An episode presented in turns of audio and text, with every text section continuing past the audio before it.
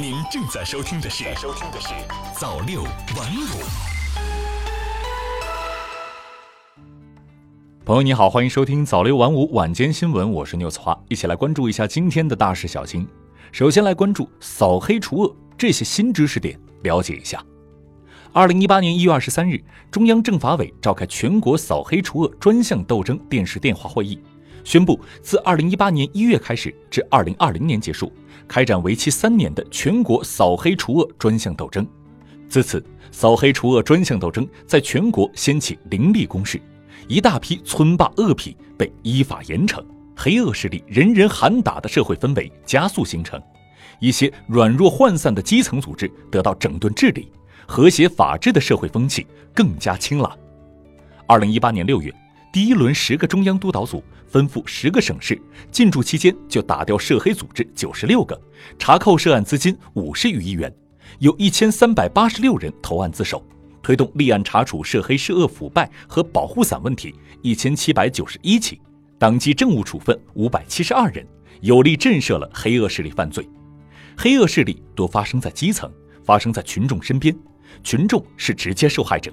对涉黑涉恶犯罪也是最熟悉。扫黑除恶必须紧紧依靠群众，以群众路线织就一张天罗地网，打一场人民战争。二零一八年，全国共收到群众举报三十余万件，发放群众举报奖励一千五百余万元。根据部署，二零一九年三月二十七日，中央将组织开展第二轮、第三轮督导，并力争在上半年实现督导全覆盖。四月二日。中央扫黑除恶第十一至二十一督导组全部开通，并向社会公布举报电话和邮政信箱，受理涉黑涉恶举报线索。展望二零一九年，扫黑除恶仍在闯关夺爱、纵深推进的关键阶段，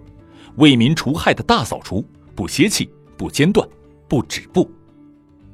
三千亿降费红包七月将落地，消费者这些方面更省钱。继四月一日增值税开始万亿元的大减税，五月一日社保将大幅降费之后，七月一日国人还会迎来三千亿以上的降费红包。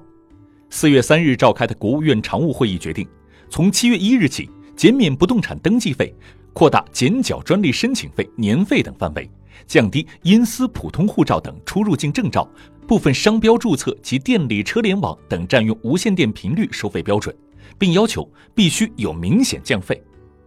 这么多降费举措有点让人眼花缭乱。对于老百姓来说，具体能收获哪些实惠呢？首先就是买机票更省钱了。目前民航发展基金标准是乘坐国内航班的旅客每人次五十元，乘坐国际和地区航班出境的旅客每人次九十元，含旅游发展基金二十元。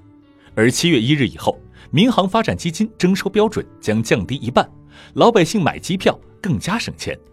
其次，办护照少花钱了。目前，因私普通护照的收费标准是每本一百六十元。从七月一日起，因私普通护照等出入境证照收费标准将降低，民众办理护照更省钱。第三，不动产登记更省钱了。七月一日起，车库车位等不动产所有权登记收费标准由每件五百五十元降为八十元。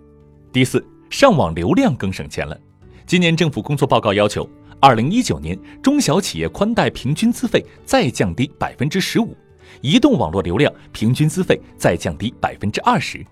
此次会议明确，降低移动网络流量和中小企业宽带资费全年约一千八百亿元，这意味着手机流量上网又省钱了。第五，海淘少缴税了。会议决定，从四月九日起，调降对个人携带进境的行李和邮递物品征收的行邮税税率。其中，对食品药品等商品税率由百分之十五降至百分之十三，纺织品、电器等由百分之二十五降低为百分之二十。第六，七月一日起取消公民身份信息认证收费，公民身份信息认证将不再花钱。此外，会议还确定了将国家重大水利工程建设基金和民航发展基金征收标准降低一半，降低一般工商业平均电价，下浮铁路货物执行运价。简并港口收费，对产教融合试点企业兴办职业教育符合条件的投资，落实按投资额百分之三十抵免当年应缴教育费附加和地方教育附加的政策。自动驾驶汽车来了，路准备好了吗？四月一日，国内首份自动驾驶路测报告出炉。过去一年，五十四辆自动驾驶汽车在北京道路上测试安全运行超过十五万公里，初步具备从研发测试向示范运行与商业模式探索的基础。而在汽车市场上，众多车企也纷纷发力，争先恐后地推出搭载 L 二级自动驾驶技术的量产车型。业内预计，今年 L 二级自动驾驶汽车普及之后，明年将成为 L 三级自动驾驶汽车量产的元年。在技术、资本和政策的共同推动下，曾经充满科幻色彩的自动驾驶正加速转变为现实。然而，没有路，再好的车也跑不起来。随着自动驾驶技术的快速发展，聪明的车对道路的要求越来越高，车路协同成为摆在自动驾驶汽车面前的一道新问题。自动驾驶汽车能上路了吗？北京市自动驾驶车辆道路测试二零一八年度工作报告显示。目前，自动驾驶汽车距离真正上路仍有一段距离。根据报告，自动驾驶汽车在北京封闭测试场内暴露出百余种问题，主要包括交规遵守机制不健全、障碍物误识别或漏识别、控制延时超出范围、定位偏差较大、高低温下性能不稳定等。